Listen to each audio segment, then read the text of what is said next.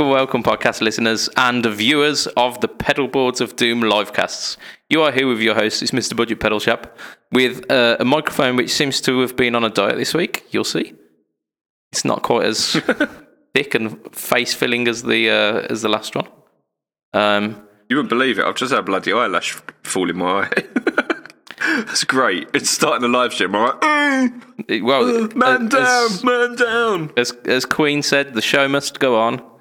I mean, in terms of like things that will stop a, a live performance, eyelash is kind of very low down there. And as you heard, the uh, the the giant petal of a man, um, that is Mr. Lee Pedalboards of Doom, with a rather fetching boss shirt there. Kudos on that. Yeah, like the viewers can't see it because of the way the camera's cropped. Okay, well, Like that. Yep. go on, sh- show us your tits. Um, but we are also joined this week. If you are if you are a podcast frequenter, you will you will have heard this man. Uh, two podcasts? No, last podcast.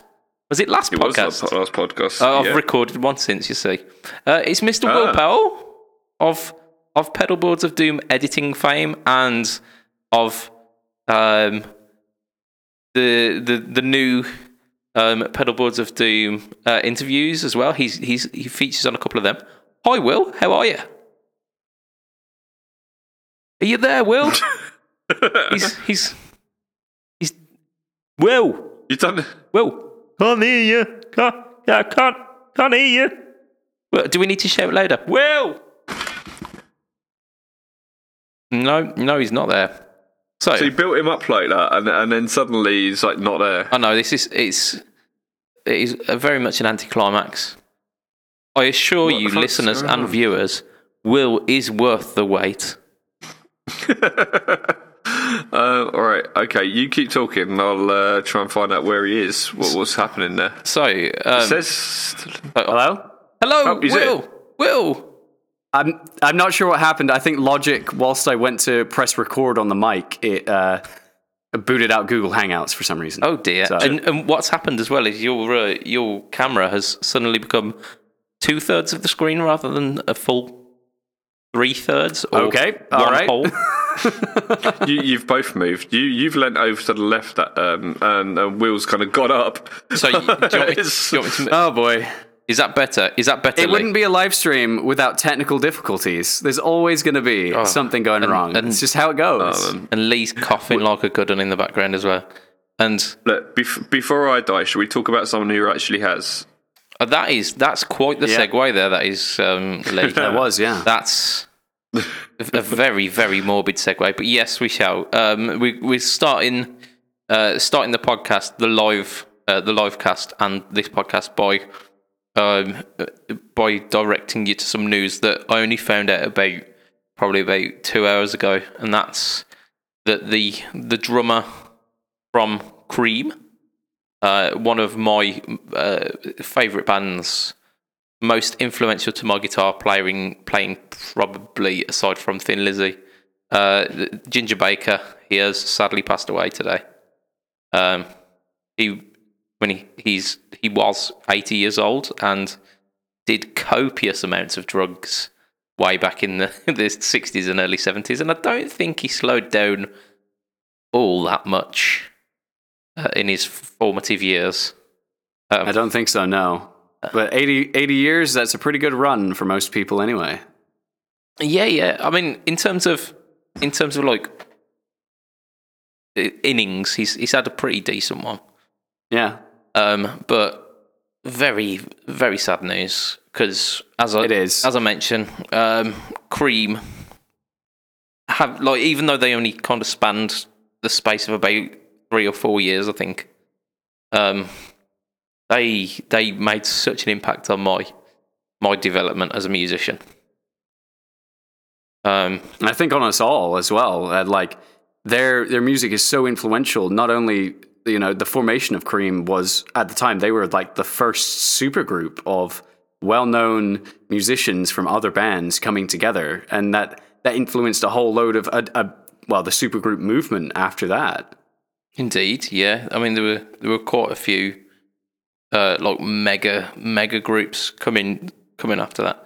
And I think you'd find it hard pressed to go into a guitar shop even today, uh, and being there for uh, s- ten minutes or or even less without hearing no no no no no no no Oh yeah, no no for sure. because it's it's just it's so iconic. I mean, they had some absolutely massive riffs, some mm. massive massive tunes, and you had Yeah. it was it was really like a, a trifecta, as you say, the, a super group, but just a trifecta of just really talented musicians. It does, and that leaves only Eric Clapton of Cream now left from the group because Jack Bruce died in 2014 of liver disease. Okay. So we lost another great today. we did. He, Um, he was a, a, a very divisive character, even in the band. Like um, the guys went through their ups and downs, but it was mainly Ginger that that caused the ups and downs because he was so. He, he was pretty mad, like uh, like is in uh, crazy, destructive, crazy. yeah, So, um, but as with things like that, it, that can give great creative um, music, which obviously Cream did. yeah, And that's uh, you know, I, I I think personally, although Clapton's a great guitarist, and although Jack Bruce is a great bassist, I think Ginger is what made Cream stand out. Oh yeah, for sure. His drumming style was very different from other drummers at the time. yeah. He um, especially his use of some equipment as well. Like um, I remember watching uh, a Cream reunion gig at the Royal Albert Hall, and some of the cymbals and techniques that the guy was using were they're taking a lot of inspiration from dr- jazz drummers. yes, um, yeah, yeah. Which a lot of people do, but the things like having sizzle rides is not something that most people had. But Ginger Baker had one on his kit for a long time. Yeah, he he spent a lot of time in Africa and picked up on the like drum techniques from people out there, and um, this is something that was later on picked up by you know the likes of Jimmy Page and these sort of things going out to different countries and picking up from different areas. But uh, Ginger was the one who did that first, uh, and you know you can hear it in his drumming. Uh, on Sunshine You Love, if you like, there's, there's a lot of Yeah, toms, isn't yeah. it? It's, it's mainly yeah, toms. it's mostly Toms, isn't it? Yeah, very, very, very good player. Um, outstanding, really, way ahead of his time. But um, Mad as a box of frogs. to a, yeah, absolutely. Yeah. The funny thing is, as a bit of trivia wise for him, was he was old when he joined Cream. He was considered an old man then, and for, for him to ge- be going all of these years still, Yeah, and still gigging is. I hope, I hope we well, especially for me. Like, I hope I'm still gigging when I'm that age. Here, I don't yeah, gig now. yeah, I find it hard to like stand up too fast these days. Um, so yeah. I'm living living that rock and roll Ginger Baker style lifestyle right there. it could be much further from it. stand could up whenever. Much less drugs, I hope too. Yeah. That's it. uh, right, so uh, just to just to wrap up this kind of little sad kind of start to the, the podcast, um, to put a little uh, a little lighter spin on it. Favorite Cream song? Oh, White there's Room. so many. I, I, Oh, I you love bastard, I was The gonna solos say White White Room. White yeah. Room's an absolutely legendary song. It is, yeah. Um, It's the vocals that get me on it every time. Love the vocals in that like that huge swell that it Yeah, comes yeah, up it just to. comes in with like a chorus of yeah. You, it's it's Yeah. difficult to tell what's guitar and what's voice as well at the start. Yeah, yeah. Yeah, I love that. Uh, I don't know what guitar Clapton was playing in that period, but like the solo on that is particularly like it, it gets to someone. I don't know if that's Beano era, if that's Les Paul into bass uh, into Blues Breaker with a treble booster. Uh, He, yeah, I mean, he was he was very. Gibson back then, weren't he? You- yeah, With with Cream, it was a lot of SGs and uh, and three three fives. Mm. Um, but it's it's almost impossible to say what what was what it was played on. Go on, Lee. What were we I saying? think Strange Brew. Yeah, it's Strange just Brew's wicked. Strange Brew. Know, it really sticks in your head. That's a hell So of a we're talking uh, wheels of it's not, fire it's not my favourite. It's not my favourite, uh, but it's it's um It's an iconic one. yeah it's it's yeah because I think White Rooms probably is probably is my favourite or Sunshine. Uh, we've said them already, so Yeah, I, I, I'll go for Strange Brew. I'm I'm gonna go for Uh, I'm gonna go for "We're Going Wrong." Um, from uh, I think that's off Disraeli. Uh, but yeah, I, I, think love so. I love the kind of the almost the the anguish you hear in the song. Um, Sorry. it's okay, it's okay. You're just making more work for the guy who's got to edit this podcast. Ah, Oh, fool, man, more mute fool myself? that guy. Oh, dear. Oh, mate. Need to get that kid a vocal zone. That's it, yeah. Sponsored by Vocals. every, every time someone has a sore throat, Will's like, "Oh, it's vocal zone." it's, Yeah. it was, he was saying the same thing to Adrian Thorpe last week, weren't he? I did, Oh, well, it's because I use them a ton. Uh, that's one of the, the sort of things as like a vocalist in the studio. Um, on Hmm. the studio days, it's like bottles of water, not eating, and you have to have at least an entire pack of vocal zones to get through a session. I'm sure that's what uh, our Ginger Baker used to use. Oh, vocals. I think. Oh, I'm sure. Oh, well, you know. Oh, Yeah, yeah, I'm sure Bon Scott said exactly the same thing. Yeah. Oh, yeah, he had a, a, a bottle with Vocal Zone written on it. Right. Okay. so look, today we've we've got Um, We've got a shed shed load load. of gear, but uh, a shed load of like stuff that we've been up to. But there's also some really important news. So Yeah. should we do things the other way round? Get the news out of the way, then do the what's we've been up to's. Do we have to? Ah, go on. Don't Go on. Have to. Go on. I, f- I think it would be the sensible way of doing it. Go on. Have we got like- whilst, whilst they- we're here as well? Have we got people in the chat? Have we? Can we? Can we give a shout out to those guys? Uh, we've got Andrew. Um, I can't see who else is on there. Uh, Will Powell just joined. I did, yeah. I wanted to just check the have the stream comments up. Awesome. But yeah, that, that jumps around. Um, but yeah, people say hi. If you're joining with us and wanting to ask questions, do join in because that's why we're doing a live stream, so you can actually ask questions as we go Yeah. through. Before we get on to the the whole Lee tells us about Germany, um, we'll we'll have a little question section. Um, but yeah, let's start with start with some news. Give give the guys some uh, some chance to throw some questions at us. Uh, so, Okay. news. So There was a yes. pretty big release this week, wasn't there? I mean, if you, if There- if you have a YouTube account on uh, as of Wednesday, you pretty much wouldn't have been able to avoid this. You could feel the drop from a mile away. You could, yeah. Everyone pressing upload at the same time. That's it. The whole of the United Kingdom tilted as the these amps kind of get got delivered. The weight of them hit Dover Port. yeah. That's it. So, what is this amp that we're talking about? It's a a, a sword-based amp by the Sword. by the bosses of the amp world. It is the Okay, so um, Boss Katana, um, ubiquitous in the um, in the gigging market. Pretty pretty much, loads of people have been like converting to katanas because they literally like half the weight of other amps, and they still sound pretty good. you Um, played them. Oh, oh, Yeah, we did. We did at London Guitar Show. We played a Mark One. Did we? Yes. Oh yes, Yeah, at we the- did at- on SMP's booth. Yeah. at the SMP. And actually, actually, I was pretty impressed with that. I have, uh, I I tracked with uh, a Katana hundred, and sorry to say it, boss, but all of the all of the tracks that were recorded using that had to be scrapped because the guitar tone wasn't up to scratch. Uh, Oh, But- interesting. Okay. but considering that that amp is like essentially like the modern equivalent to like what we had was the the line six spiders or the marshall mg it's that kind of price range. It's the lowest lowest end kind of practice stuff.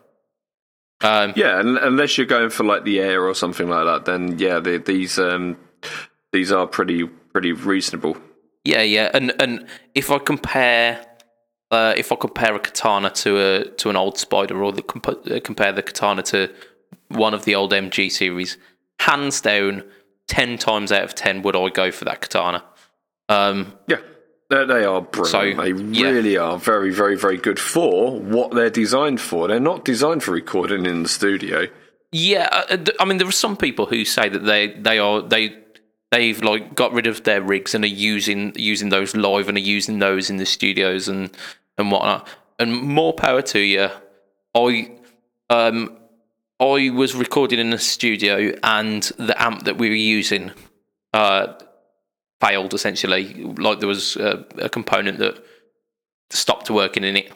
Um, so we had to use what was there, and because we were unfamiliar with it, we just we got Atone. Um, so it, I mean, chances are if we would have spent a little bit more time sorting sorting out the tone and and really honing it in, getting to know the amp a bit better, we probably could have got something a bit nicer. But we didn't, and we didn't, and yeah. But Mark Two, the Mark Two is now uh, now upon us. So it's been about two or three years since the original dropped.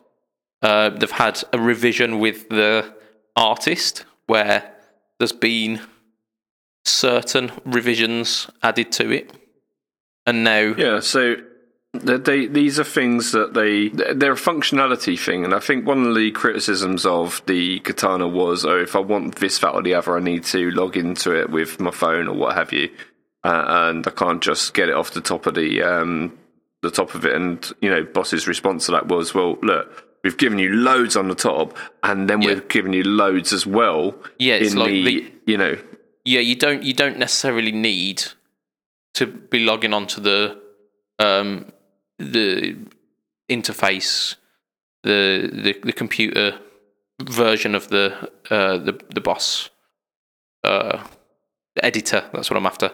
Um, yep, to be able to get a tone out of it. Everything that you need is already there. Like if you want a, a clean tone, there's a, a clean setting for it, and then there's parameters for delay and for reverb and, and and and all these different parameters that you can access from the top panel. It's only if you really want to get into the fine tuning that's where you you Well, that's not necessarily right because there's like effects that you can't have uh, unless you go into you know and save them as a preset.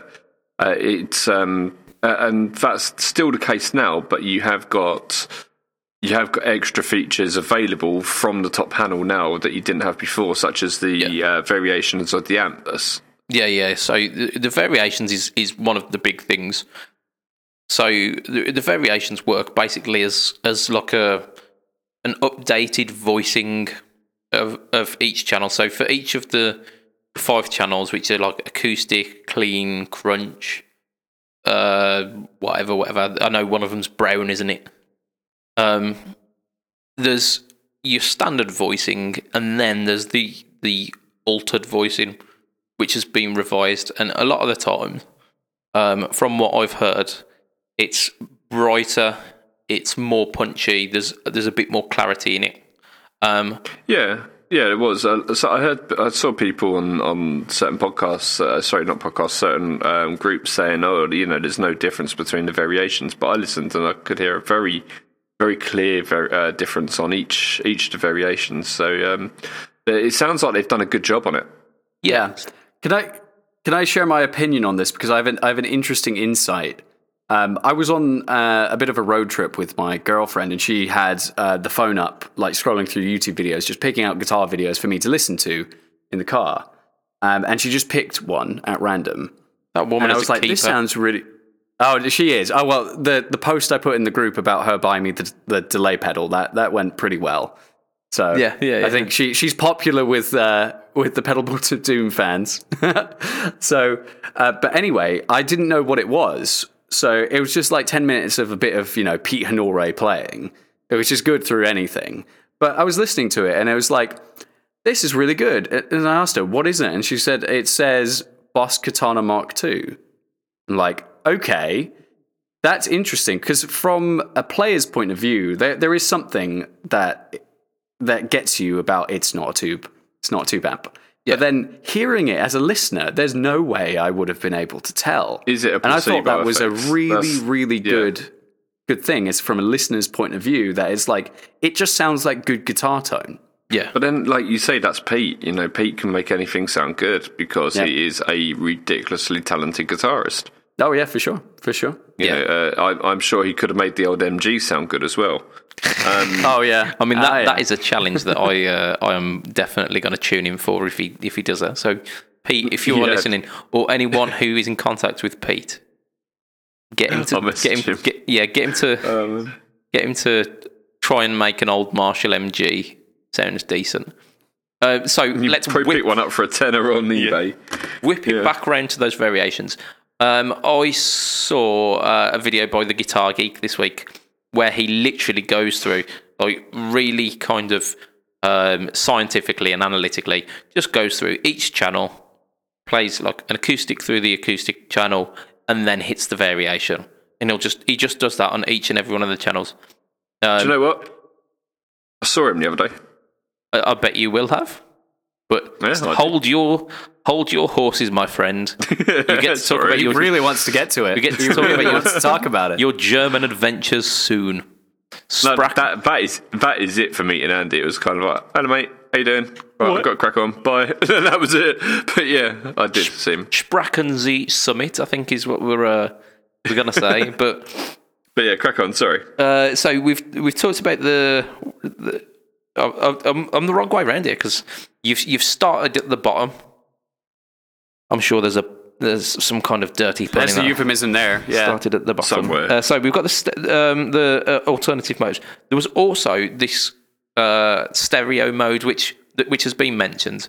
Um, This is my favourite part. This um, I think this is this is my favourite bit of it. so yeah, do you want to do you want to go into a little bit of detail because I, I understand a little bit of it, but I don't know the finer finer points of it. When you link two of them up, one becomes as a slave, so the main controls of one will work on the other one. And um, if, if I'm correct in what I'm saying, which I think I am, um, it means any effects that are that work in stereo are Yeah, can be panned Pan- across that- the two. yeah, even so though you they're get- digital, but because so you it's get like a boss, you know, a wide stereo. that sort of thing. Yeah, so so it wide it widens the stereo, so you can get it panning across the two amps rather than rather than just like a flat response across to across the two because it's got a, a specific. What the fuck are you doing? it's got, it's got a specific. I didn't catch that. So, uh, so it it's got a specific output for for this specific for the stereo mode, and I can't remember exactly what they they call it. Um, but it, I'll have a look on the specs. yeah, see if you can find it because I, I remember um, on the Guitar Nerds podcast that they happen to have uh, a guy who knows a little bit about Boss um, on there, and he was mentioning how uh, how this this stereo thing works.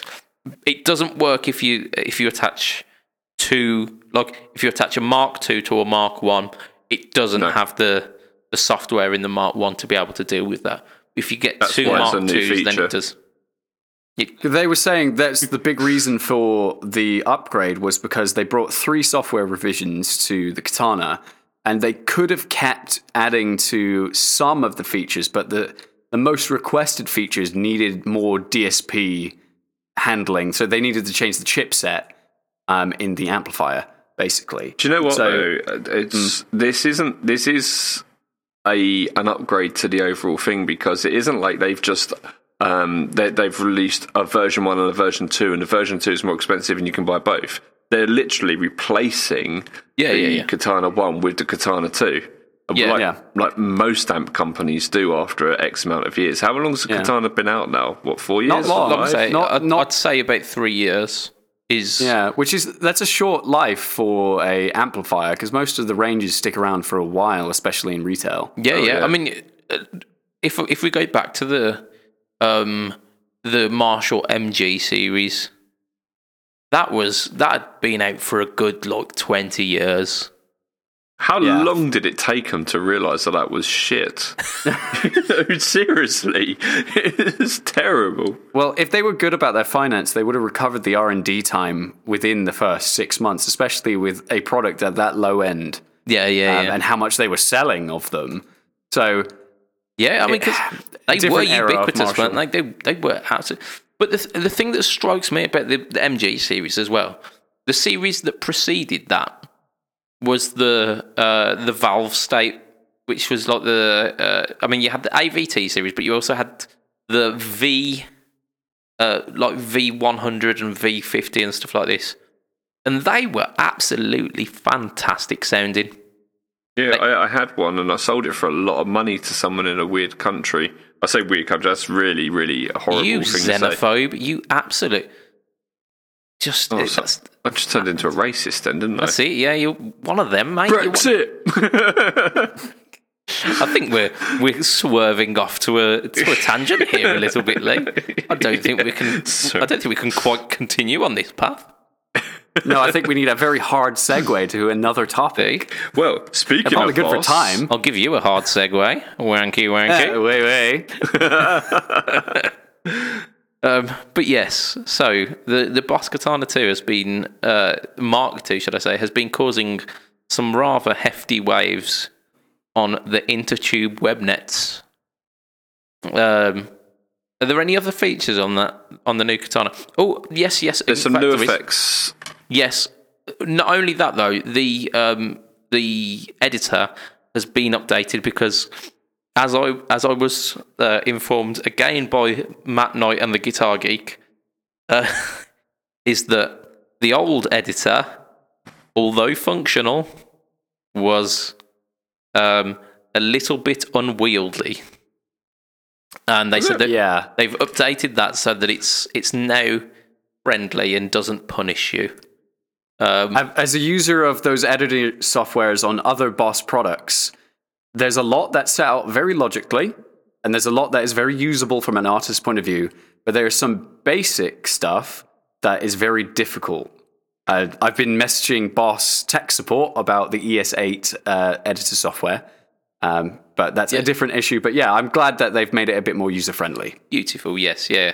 I mean, it's something that I don't have any experience with in terms of that specific editor, but I, I can absolutely sympathise that if an editor is difficult to use, that could absolutely lay waste to your plans of setting up a, a decent tone.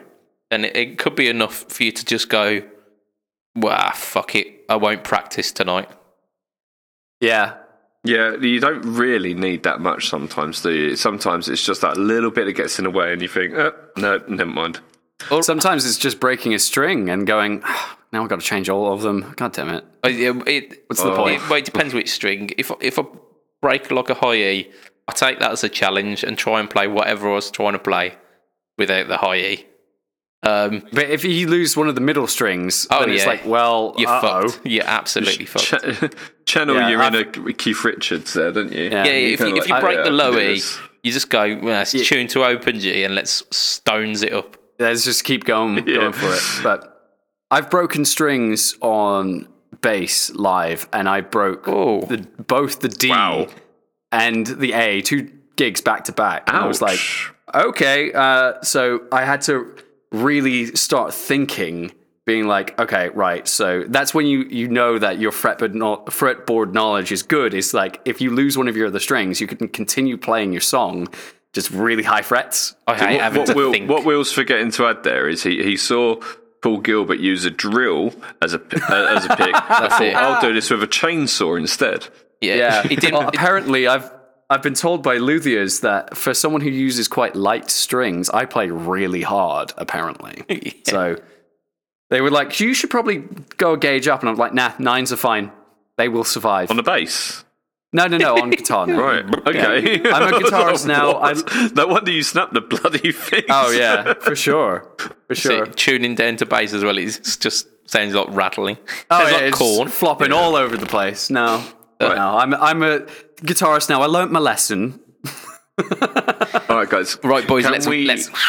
Yeah, let's go, let's go. Right, Um, Boss have also released uh, two new delay pedals. When I The- say yeah, new the delay pedals, one Duddy- new delay pedal 8, isn't and sorry, The Duddy, Duddy 8 and the Duddy 3T, is it? Three T. Yep. yeah, uh, yeah, exactly, exactly. the double D, Uh, that, and double D literally, 40s. that is that is where my knowledge ends. So you you're gonna have to explain this as as if you were explaining it to a five year old. okay. Are you listening? Are you sitting comfortably? I'm sitting comfortably. I'm, it's not listening.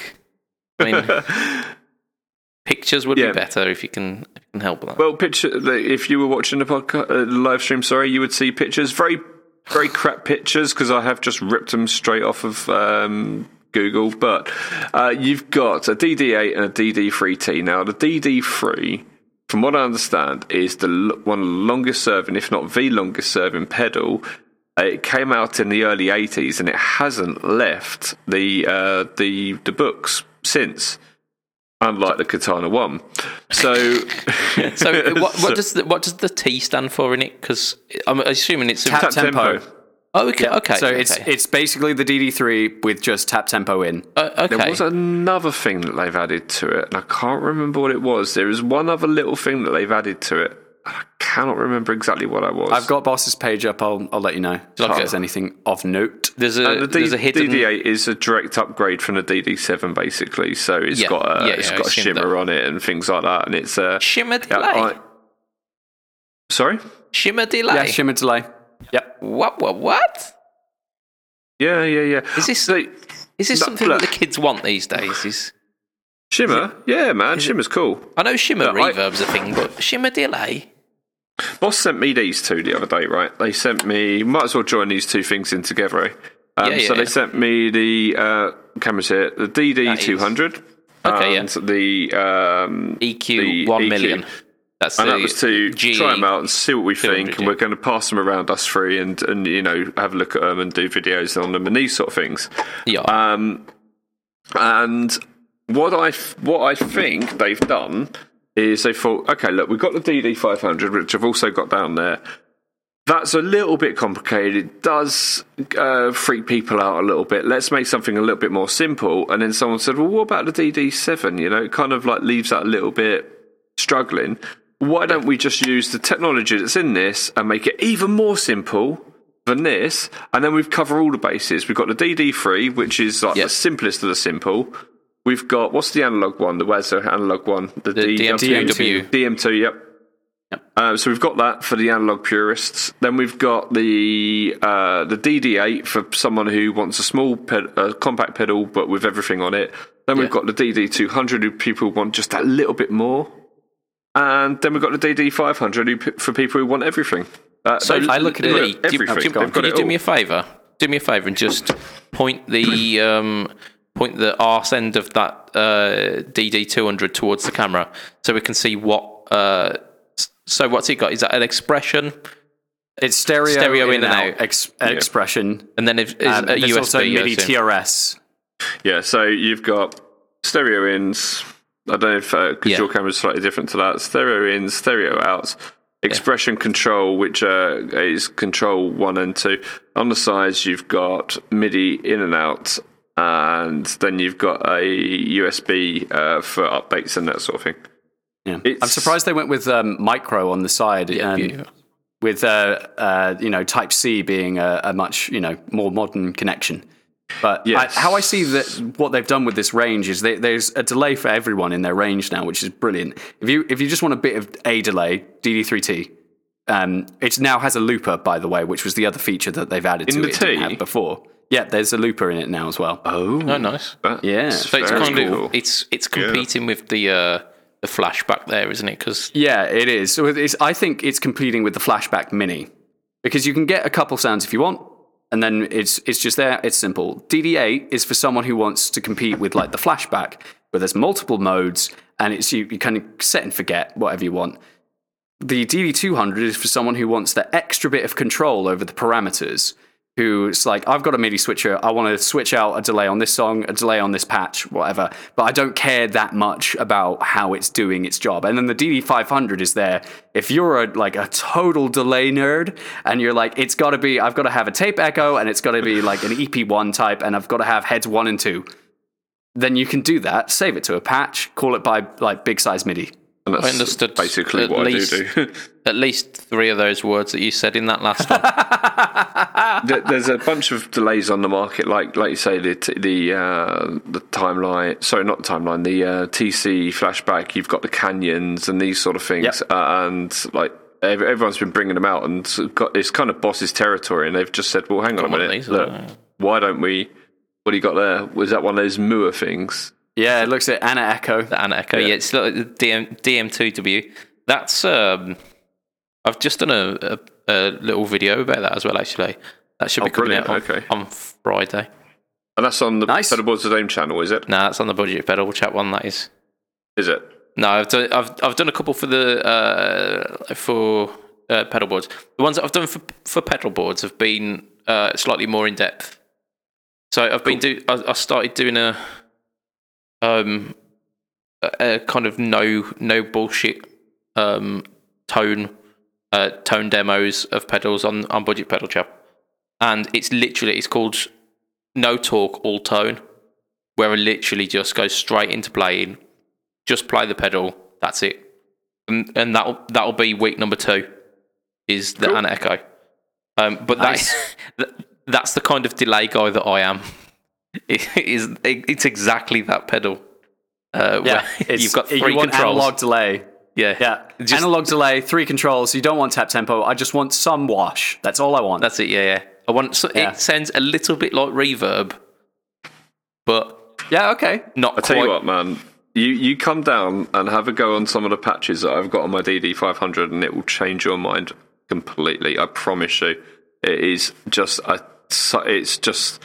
It's it's like a whole new effect. Some of the things I've got on there. I've got one that you only use it in stereo. It's an Eddie Van Halen thing, and it's two um, two vintage delays, but they're like um, they're Virgin on digital, but they're not quite and they're running at different times with different sort of delay uh, delay amounts, and it's just magical. You just play it, and you're just like, "Oh my god, I'm suddenly a superhero."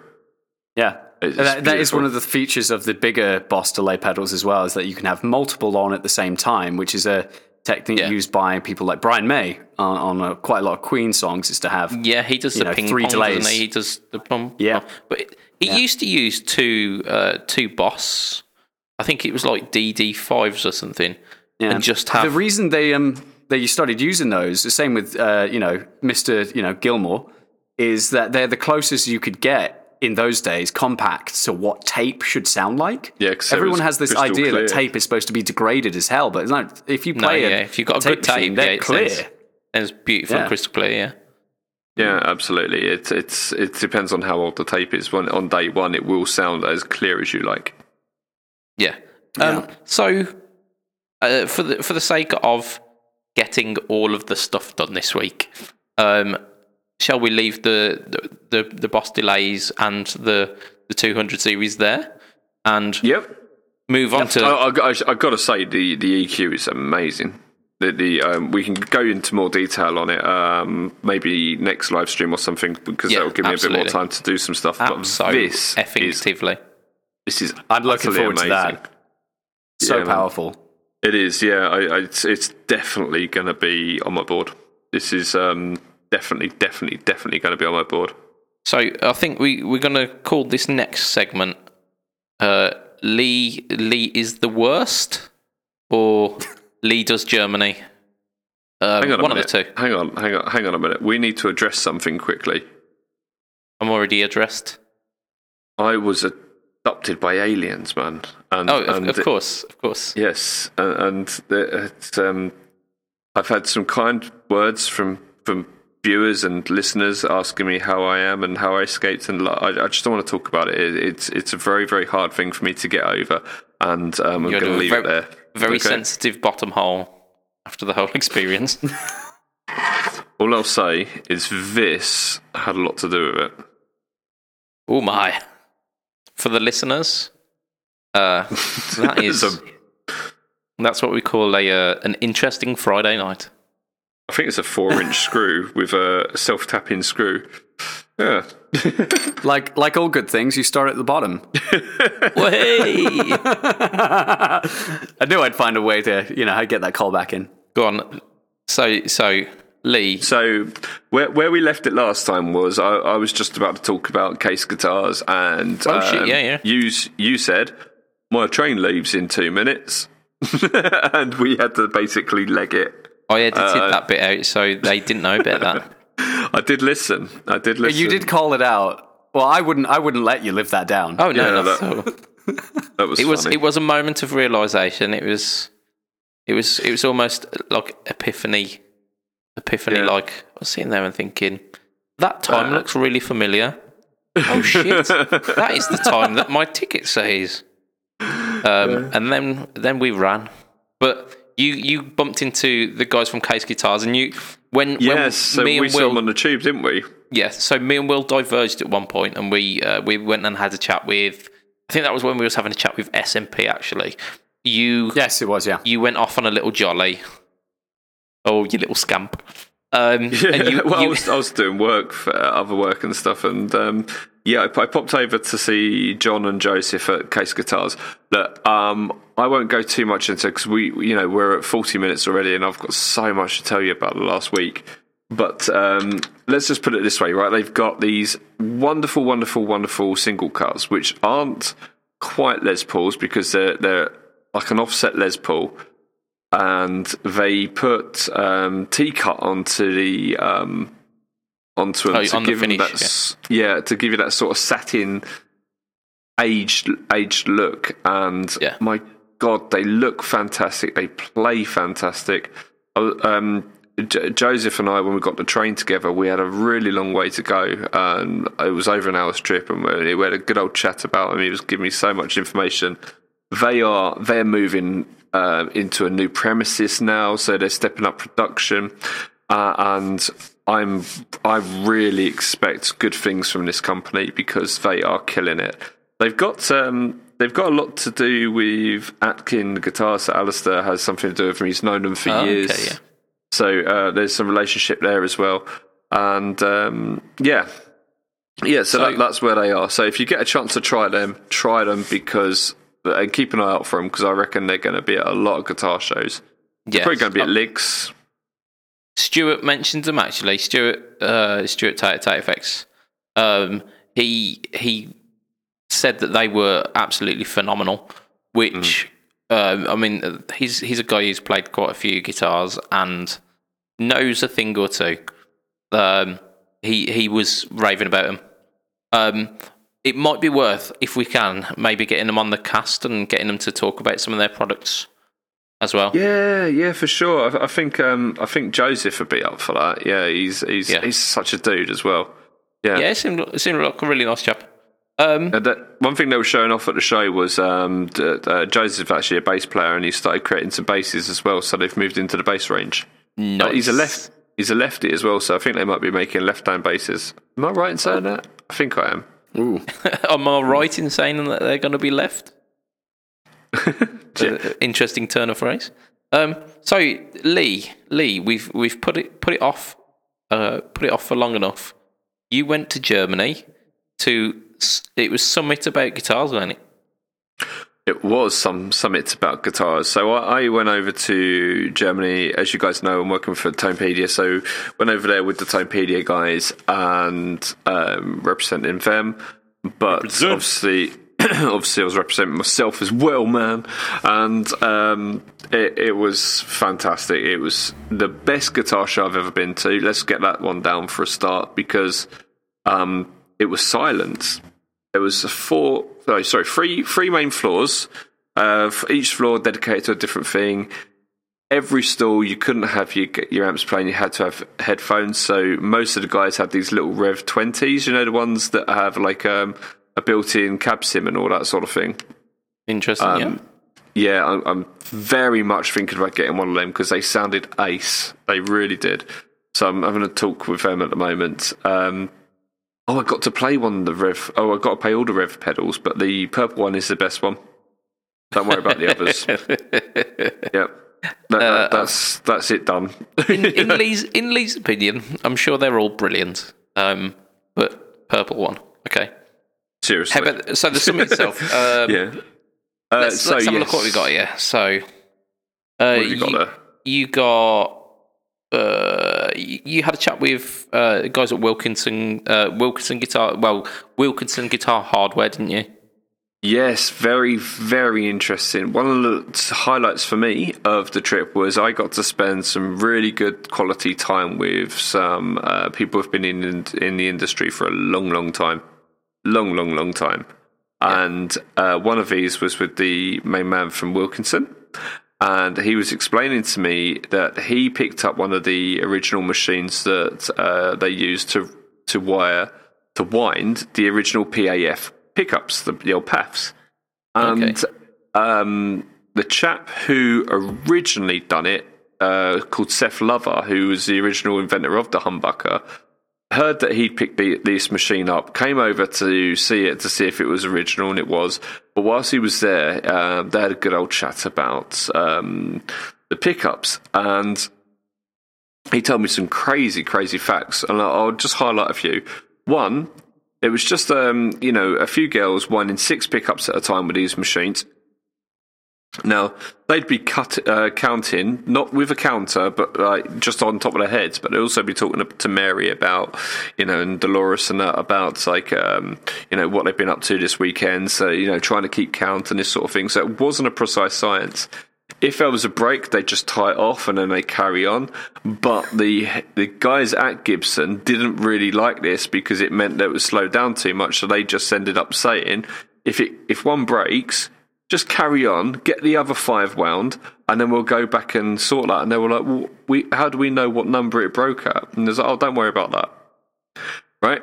So that means that the PAFs were just all over the place. So if someone's got these really, really, really lovely sounding like 58, 59 Les Paul, and they're like, yes, because I've got PAFs in it, man. It's like the chances are it's not going to sound anything like another another pair. Yeah, that was just uh, just our Mary having a good good afternoon. Yeah, and, and then there was other things such as like um, the nickel was becoming too expensive for the covers, so they said, okay, let's use brass. And then they said, oh, okay, yeah, but we need to brass coat, uh, nickel coat the brass Yeah, yeah. and make it look the same. But the brass like strangles the sound of it. It's like muffles the sound. So um, they went backwards and forwards and that. So there was varying types of PAFs as well Yeah, even though they, they look mostly the same. Uh, the shape is weird because it's more oval and these sort of things. But they have, Wilkinson have created this um, replica based on the information given to them by Seth Lover. You're not going to get any more accurate than that, really, are you? This is the guy who invented the fucking thing. and he's saying, look, this is how you do it. If you want a proper PAF, this is the specifications that we did it to. And and they're doing it. They're not. They're not wax potted. Neither were the original PAF, PAFs. Sorry. Do you know they weren't broken up into bridge and, and neck either? They were just like there's a bucket yeah, you full got of pickups. yeah, you got a pick up. Yeah, yeah. Here you go. Here's here's one. Here's the other. Yeah, hmm. which meant that they kind of yeah. The only difference between the Wilkinson one and the PAFs, he said, is on the neck. You know, like your strings are closer together at the nut as than they are at the bridge. Yeah, So he's put the uh, the pole pieces slightly wider um, on the bridges. on on the bridge. Yeah, and he said that's the only difference. Very, it's- very interesting conversation. There was a lot more is. to it than that because he spent about forty five minutes telling me all about it. But God, it was interesting. It's one of those things that in that era as well, um, people didn't really understand the importance of component variance. Whereas now, like a good component is like you can get plus or minus five percent on a value of a part, but back Yeah, then, plus or minus well, 1%, Fender, for example, yeah, Fender would use whatever the hell they they had. yeah, yeah, hand. yeah. A bucket of a bucket Yeah, of parts, what- and they go, well, this one's uh, yeah. this one's two fifty k, but it's it's actually reading like one eighty. Ah, just stick it Yeah, in. Well, this, fine. this is one of the other things that he said. You know, it was a case of look, they was they said that they used this wire, right? But uh, if they called up the wire companies and said, "Okay, look, I need some more of this," and they said, "Oh, we haven't got it in," what was the next thing they were going to say? What's the closest? Yeah, what else have you got? Yeah, so because they want to sell. That's they're in the business of selling guitars, so they need whatever parts they can get those orders out the door. yeah, you Yeah, can't yeah. turn around and go, "Sorry, Dolores, no work for you this week because the wire company hasn't got any wire." You know, Yeah. you you need to keep knocking these guitars out.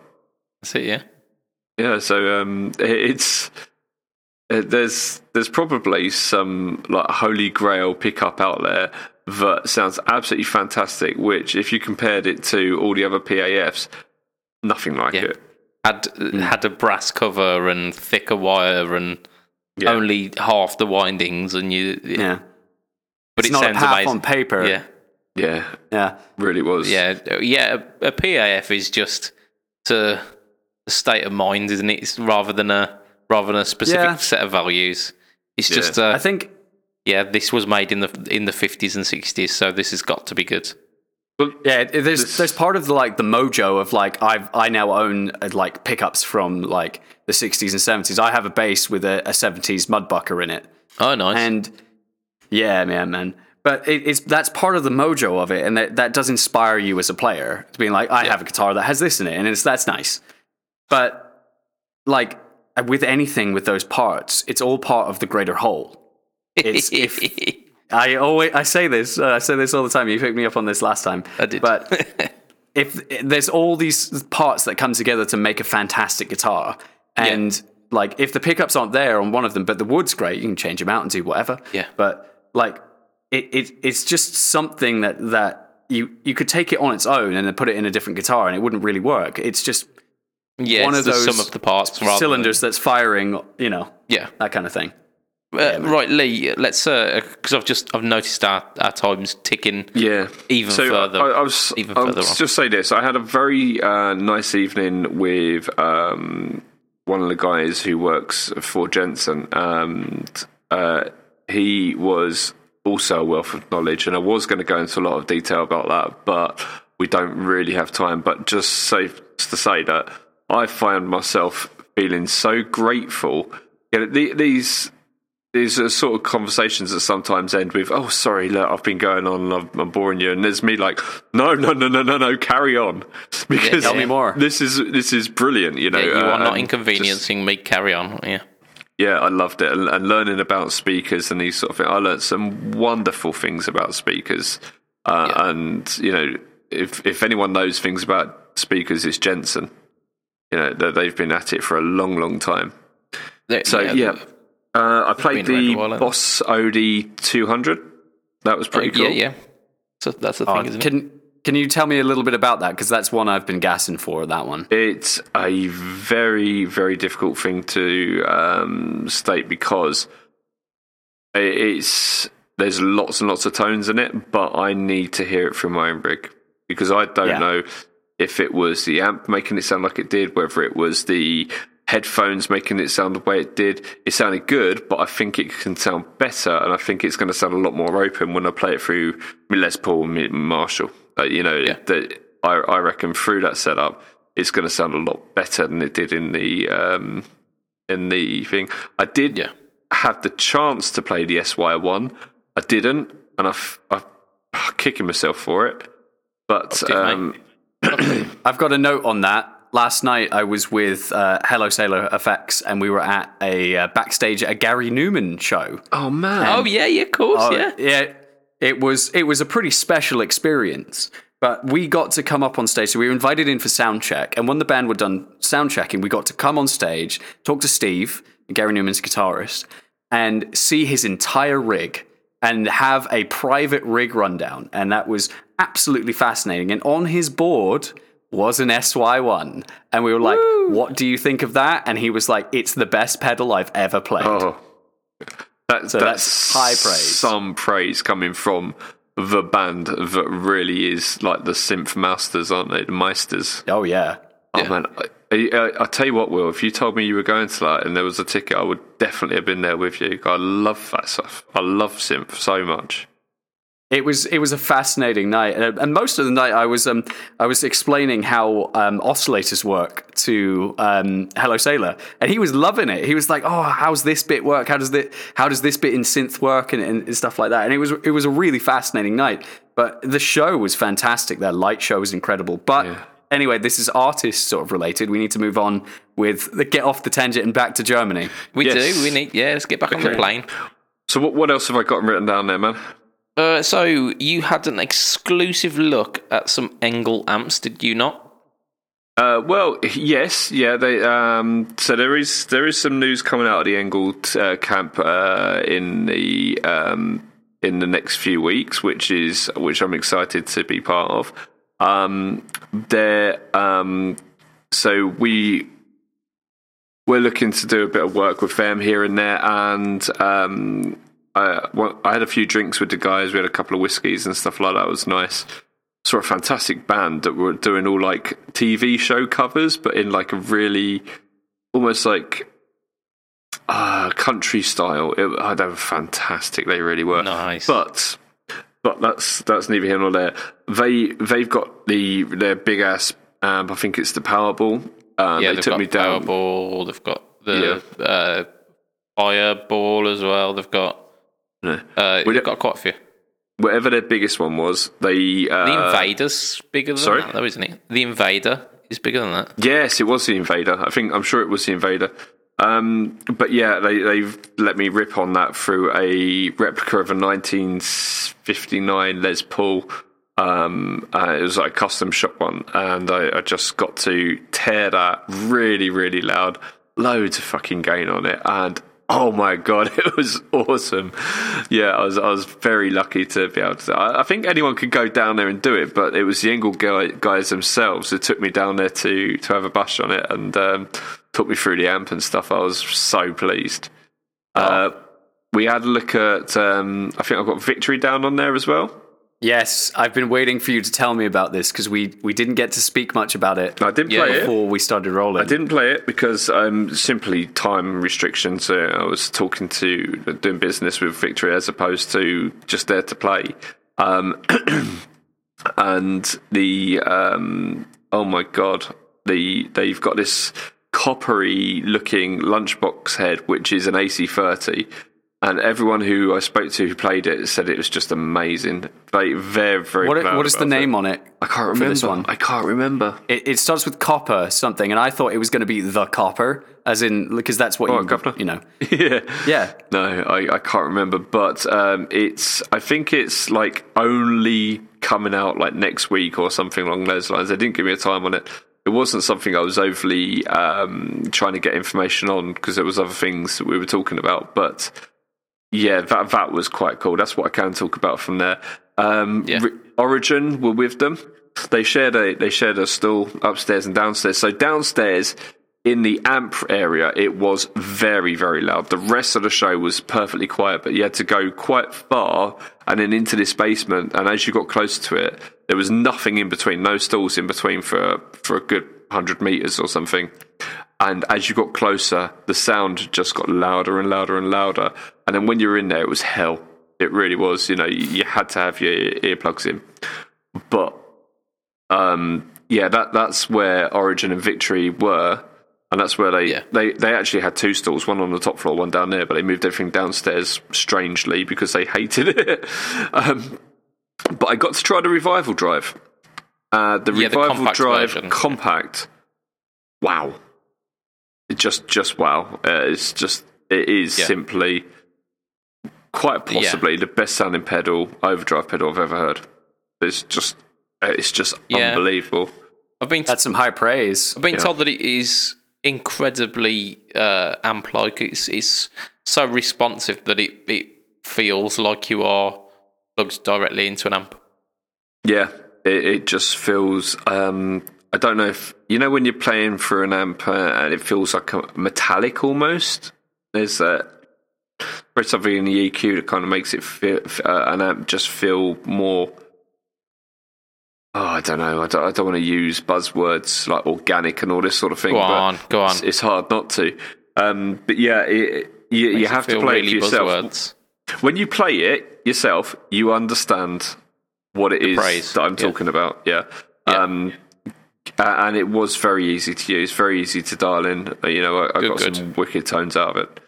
because the uh, the the negative words that have been said about, about the the full size one is that it's absolutely amazing if you've got the time to dial it in, but whenever you move to a different room, there are so many settings on it that it will take another however many 30 minutes or whatever to to dial back in what you Yeah. already had Yeah, absolutely. yeah, that I got tools. it, it's probably one of those pedals that needs analog circuits but digital control so that you could have patches saved. Hundred percent. Yeah, and and that's I've I've said that to Origin time and time again. I think everyone has, but I don't think they know the the tech on that.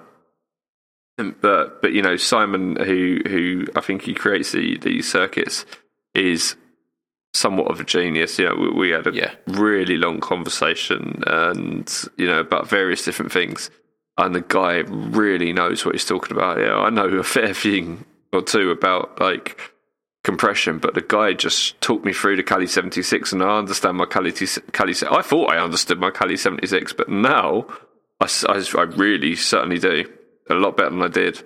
Um, I also tried the stacked Cali 76 as well. That was nice. That was a really thick tone. That was um, that was quite a nice thing to play.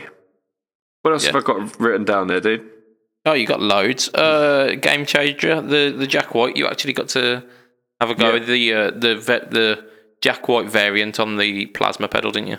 That's it. So it's got two switches on that, and the second one you've got the there's it relates to this knob, and you've got the basically what you can either have it so um, when you switch it, it's momentary or not, and you, it's basically an octave switch. So Yeah, you yeah. can get the uh, the plasma to if you've not played the plasma pedal, it's it's um, around here somewhere, but here there it is. So uh, it drops the. Um, you've got this plasma tube here, and it sends the electricity through that, and that's how you get your sound. And it's very fuzzy, um, and it's it's a lot of fun, a hell of a lot of fun. Yeah, it's kind of sputtery, velcro-y fuzz, isn't it?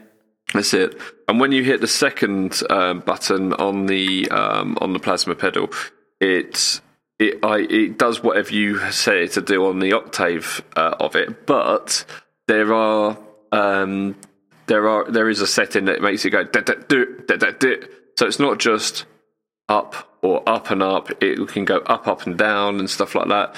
So it makes it makes the um, it makes the plasma tube behave in a certain way uh, and stutter in a certain way. So uh, that's really cool. That was really really groovy. Can I ask, when you were doing that, did, did the voltage through the tube, when you were putting the octave up or down, was the voltage through the tube changing, or did it look the same as you were playing? Not a clue.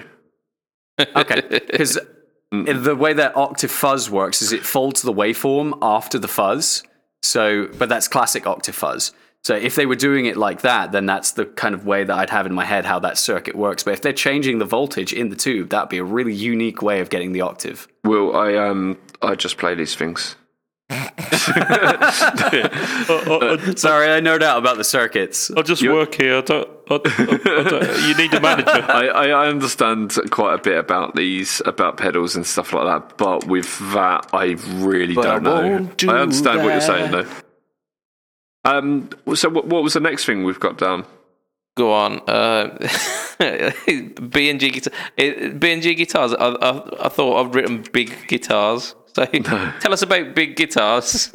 All right, B and G guitars. If you haven't seen them, you really should. Um, I, I I post about them from Tonepedia all the time. They are um, they're based in Israel. They make some of the most beautiful, beautiful um, electric guitars. They're hollow bodies, and they have a hand built in Israel um, range. They also have a Chinese range, and you you will struggle to tell the difference. And that's not saying that the Israel the handmade ones are bad. That's saying that the Chinese ones are very, very, very, very yeah, the, the good. quality control is is yeah, really really tight. we were hanging out Reverend with do the, Chris Buck for Reverend a do little exactly the same, don't they? They uh, there's a lot Korean, but they Yeah, uh, their um, quality control is is over in America, so that like Yeah. literally nothing nothing gets through them. It has to be absolutely perfect.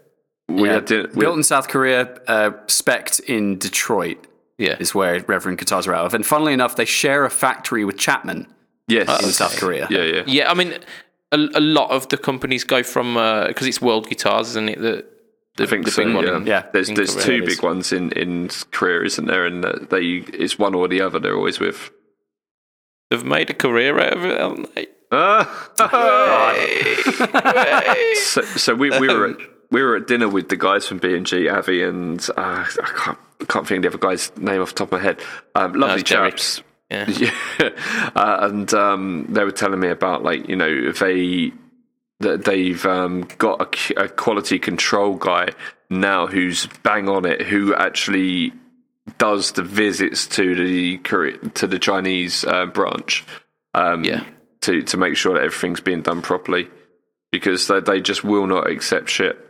Uh, and Yeah, oh, yeah, yeah. I couldn't believe it. I, I spent I picked up one right, and I was playing it, and I, I had no idea they even made Chinese ones, and I, I knew these were good. You know, they're not cheap either. They're bloody expensive, but I was playing them for for a good for a good while, and I was, you know, when you just start. I think Will said this. You know, um, there's a sort of time sometimes you start playing a, an instrument or a pedal or something, and then you're kind of like you forget to talk or you forget to do what you're supposed to be doing because you're just enjoying it. Oh, you listen Yeah, to the you're in the moment. Yeah, and I, I It's was- speaking to you as an artist. Absolutely, and I was loving it in a big way, really, really loving it. And they were like, "That's a Chinese one," you know. I was like, "No way, not a chance!" I couldn't believe it. So Yeah. yeah, uh, absolutely blown away by that. Oh, we, pl- we saw Eastman as well. We played some of their stuff, and you know, they're Oh, just going the from strength Eastman to stuff strength. is bloody brilliant. It really is. Absolutely fantastic. And the prices of it, considering like the the look and the finish is up to the standard of of what you'd expect from like Gibson.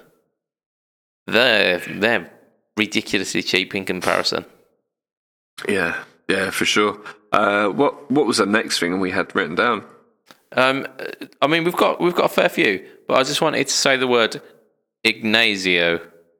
Ignazio, that was the uh, that was that was our friend from Jensen. Yeah, so It was yeah. very, very, very lovely man. Re- really, really cool. absolutely beautiful name as well, Ignazio. Ignazio, yeah, Italian, Ignazio. Um, brilliant guy, really brilliant guy. So Jupiter effects. Jupiter, uh, I've been a big fan of Jupiter Effects for years. I've known Chris uh, via the internet for years, and finally, after a long bromance online, we finally got to meet, which was cool. And that's it, really. Sweet. Uh, we've got a couple more things. You got to play some Strandbergs. So what? You got to play some Strandbergs. Oh God, yeah, Headless, yes. not head. slanty Oh. frets. Want Are they cricket bats? no, I want They're, one of these so bad. I really do. They, they are lovely, and they're Swedish. I got to speak Swedish to them, which was cool. But yeah, um, I, I I don't know where to start with them, other than um, I love forward moving things. You know, I, I love my old. I would love a classic 1959 Les Paul. Of course, we all would. But I also want the guitar from the future. I want the guitar that Bill and Ted played, and this is basically it, really. Um, You know, uh, and they played lovely, Yeah. Fan fretted, but they weren't. They weren't Ergonomic as fuck. Yeah. Yeah. Yeah, beautiful. Um, not overly heavy, but not overly light either. Just beautiful. Oh, God, I love them, and they look so cool. Do you know what? They make a telly. Oh, really? yeah, it's, Wow. it still looks like a Strandberg, but it's it's uh, a black Yeah, guard. blonde with a black guard. Yeah, yeah. I've seen Yeah, them, yeah. Uh, and with Yeah. the te- telly pickups in. That was, I thought it was quite funny. Seeing as they have no head, the only place you have to start is at the bottom. Wahey! Wahey! Oh, Will gets it. Will Oh, dear. gets it. Um, yeah, I've, I've played Strandbergs before. The weird trapezoidal uh, neck profile can get to oh fuck. yeah, Um, I love that. That was really nice because it. it um, but you did, you filthy boy. What What's interesting about it is you have uh, it's flatter at the bottom near the near the nut, so where the head would be, and and you've got more of an angle at the top, and then as you come Yeah, down it curves around, further down, yeah, the, the the middle pit kind of moves up, and you've got less room at the top near the near the body, and more room down the bottom for ease of access. Yeah, because it's exactly uh, ease of access near the bottom. Whoa! we'll leave that where it is. Um, noble pedals, noble pedals, Nobel Yes. pedals. So let me grab one because I mentioned that there's a story to this, right? Our friend uh, Phil from Pedal Patch, Oh yeah, yeah, Phil. Yeah, he found this in a skip or a bin. I don't know what he was doing in a skip, but he found it. looking for pedals, probably. yeah. As you do. He- I, I mean- I try, you know, charity shops and like pawn shops, but you know, Then he Skips, gave yeah, it. much cheaper. He then gave it to Stu. Um, I popped up to see Stu because I was in the area, so I popped over to his work and we were having a chat. And he went, "Here, look, this is this isn't very good. You take Have it. this. Yeah, have this." I then rock up at a Guitar Summit and I'm talking to Nobels because this is a brand from millions of years ago and um, made with pride in Korea, it says. Uh, anyway, um, they they haven't really been around for a while, and they've they've basically started up again. Um, I, had- I had a good old chat with the guy who um, owns the uh, owns Nobels, and uh, he was another interesting man. But I won't go into the story. He told me a very very interesting story about lawsuits and these sort of things. But um, First off, I said I told him about this, and he said there is a chance it's worth a small fortune. So I've got to have a word with Phil about that because uh, Half be and good. half, split the split the profits. Yeah, I did the research. Is it- I- I- yeah, I went and spoke with the chap. on their um, new pedals that they're bringing out, are they keeping their old school? Well, there's no other way of saying it. Boss style enclosure. so two answers to that: yes and no. They've got the the original one that looks like this but green. So yeah, it, it does Mm-hmm. look a bit like a, a boss style thing. It, there's very big differences between this and the boss, but there is some similar looks bigger, similarities yeah. as well. Yeah. That's because I'm holding it close to the camera, mate. Right. hinged in a different place This as well. cow But look, is okay, close. so look, I've got an Aria pedal here as well, and you know that these are very, very much of the same sort of thing. Um, yeah. You know, and Aria pedals are quite popular. And then I've got another Boss pedal, and, and when you look at the Boss pedal, you can see a huge, huge difference. Yeah, it's a lot bigger, a lot taller. Um, Yeah, You know that that that pedal shop's at you know the big and tall store. yeah. Don't think you have those in the UK, but So um, yeah, they, they they have the one that looks like this but green, which is their Tube Screamer, which is very popular Yeah. with the Texas blues players um, in a big big way. I, all I ever see is them about them anymore, and uh, they now do a mini version. So uh, like the one that Adam was holding up earlier. Which um, so and that's of the same pedal. So exactly what I said to you that there will um, yes and no because they they offer both. Just great. just for they're they're one of those oh, go on, reference, go on. there is a there's a mini pedal, and Yep. that Uh, that is close to the camera. That's that's very close. I'm gonna. That go. is actually a Tube Screamer as well. There's- Yeah, there's that my- is. Yeah, funnily enough. There's that's that's it close to my head. They're Yeah. great, them mini tube screamers. They really are. Yeah. So yeah, um, they, they are slightly different to a tube screamer, but I don't know how because I I've not a beat them. But um, we're you know if we manage to sort it all out and get them up on Tonepedia, then you will be able to A/B them directly and hear what the differences are. Fantastico. Yeah, Um, cool. So I've just looked at the time, and we are we are past the past the time mark. Um, I don't think we've got any more in your Schnitzel adventure. I, I um, there are there is so so much more that happened, and I wish I had time to just to say I, it would take a whole podcast and a half just to go through that that show. It was amazing. It really was. and I, I Only we did this every things. other week. yeah, I, I, I urge two things. One, if you run a guitar show and you have the opportunity to run it in the same sort of way, do because it will improve your guitar show a millionfold. Because it was just I mean- si- simply no tinnitus whatsoever from that weekend. It's very specific advice here, Lee. I think we should should at least widen our widen our audience. If you if you happen to own a guitar show, really really kind of aiming it towards very, a very small market here. Yeah. Yeah. I think the thing is, if you go to a guitar show, please bring ear ear defenders. Yeah, there you go. yeah. I mean that that's that's much better advice. Um, But Here the, you go. The, o- the If- other one was uh, the other thing. Um, yeah, if you get a chance, go to that show because I'm, uh, I'm going to throw in Go on. I'm, I'm, I'm going to throw in a bonus bit of advice here, which is slightly more accessible to to everyone because your first bit of advice was if you run a guitar show, and the second bit essentially was if you have a chance to go to Germany for a guitar show. Uh, so I'm gonna I'm gonna I'm gonna give us a bit of just generic guitar advice. Carry a spare pack of strings because you never know when you're gonna break. you dick. I wonder where you were going with this. I, do you know what though? I, loads of people have been asking me about how how it was, and um, Yeah. with because they're thinking about going, uh, and and, you and and that included people who run their own guitar shows as well. So So I've been told. I'm being a bit sassy now. Yeah. Uh, yeah, I mean, essentially, it was just me busting balls there, which I think was. is perfectly fine.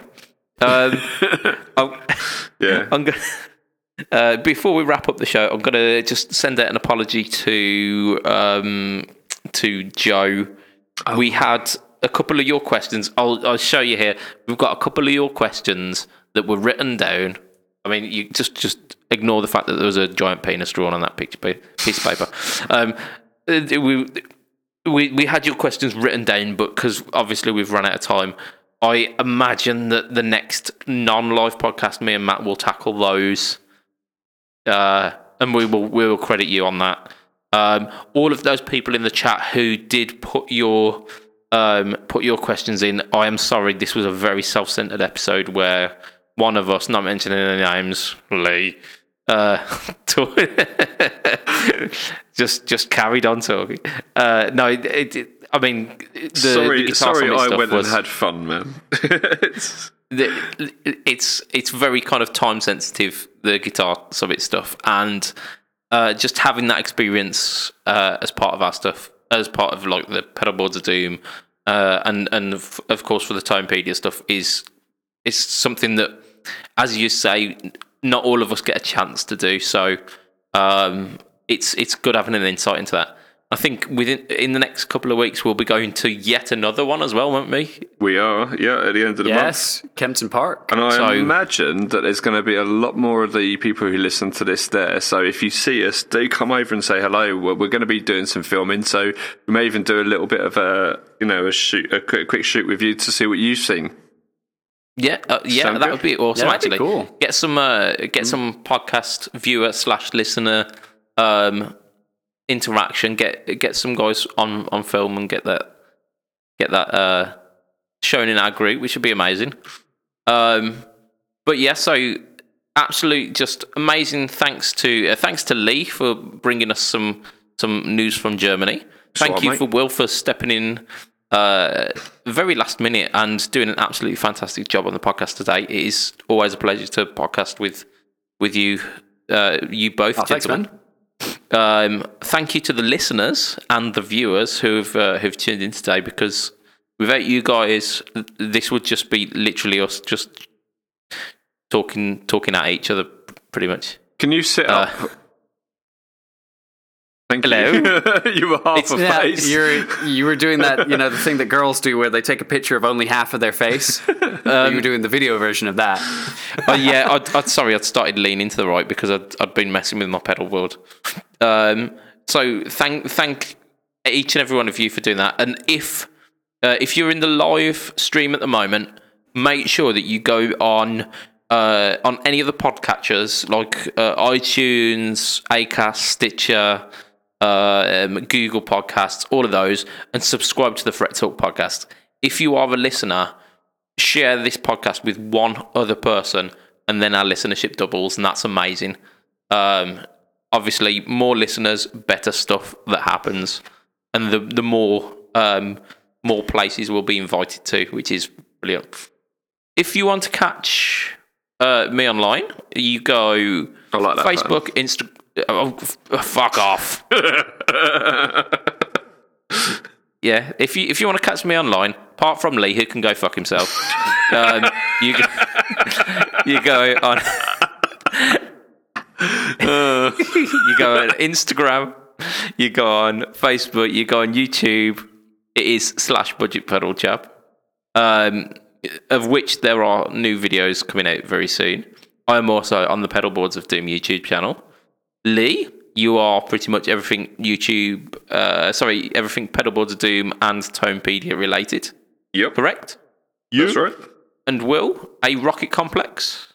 Yes, you can find the things I create and mostly music for A Rocket Complex on all social media platforms. And we have a new single coming out, hopefully before the end of the year. Uh, it's called Freshen Up. Woo woo woo. I really love what it's about.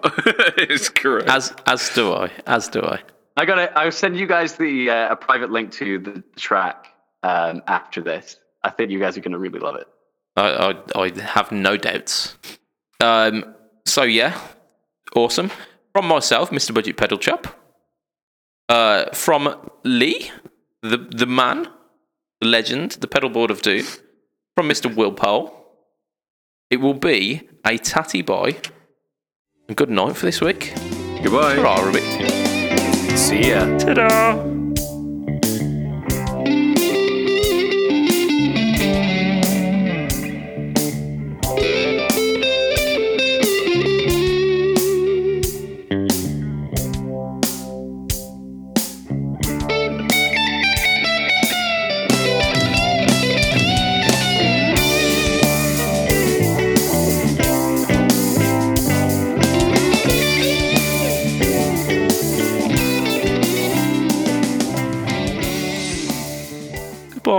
Oh shit! I need to end the podcast, don't I? Right. That you do. Otherwise, I'm just going to be stood here wa- waving. Smile and wave, boys. Smile and wave. I was just sitting there, like twiddling my thumbs. Yeah, yeah. Oh, that was a lovely podcast. That was. I've been, I play- really enjoyed I've been that. playing with this, just making funny, I've been see it. making funny like patterns on the EQ.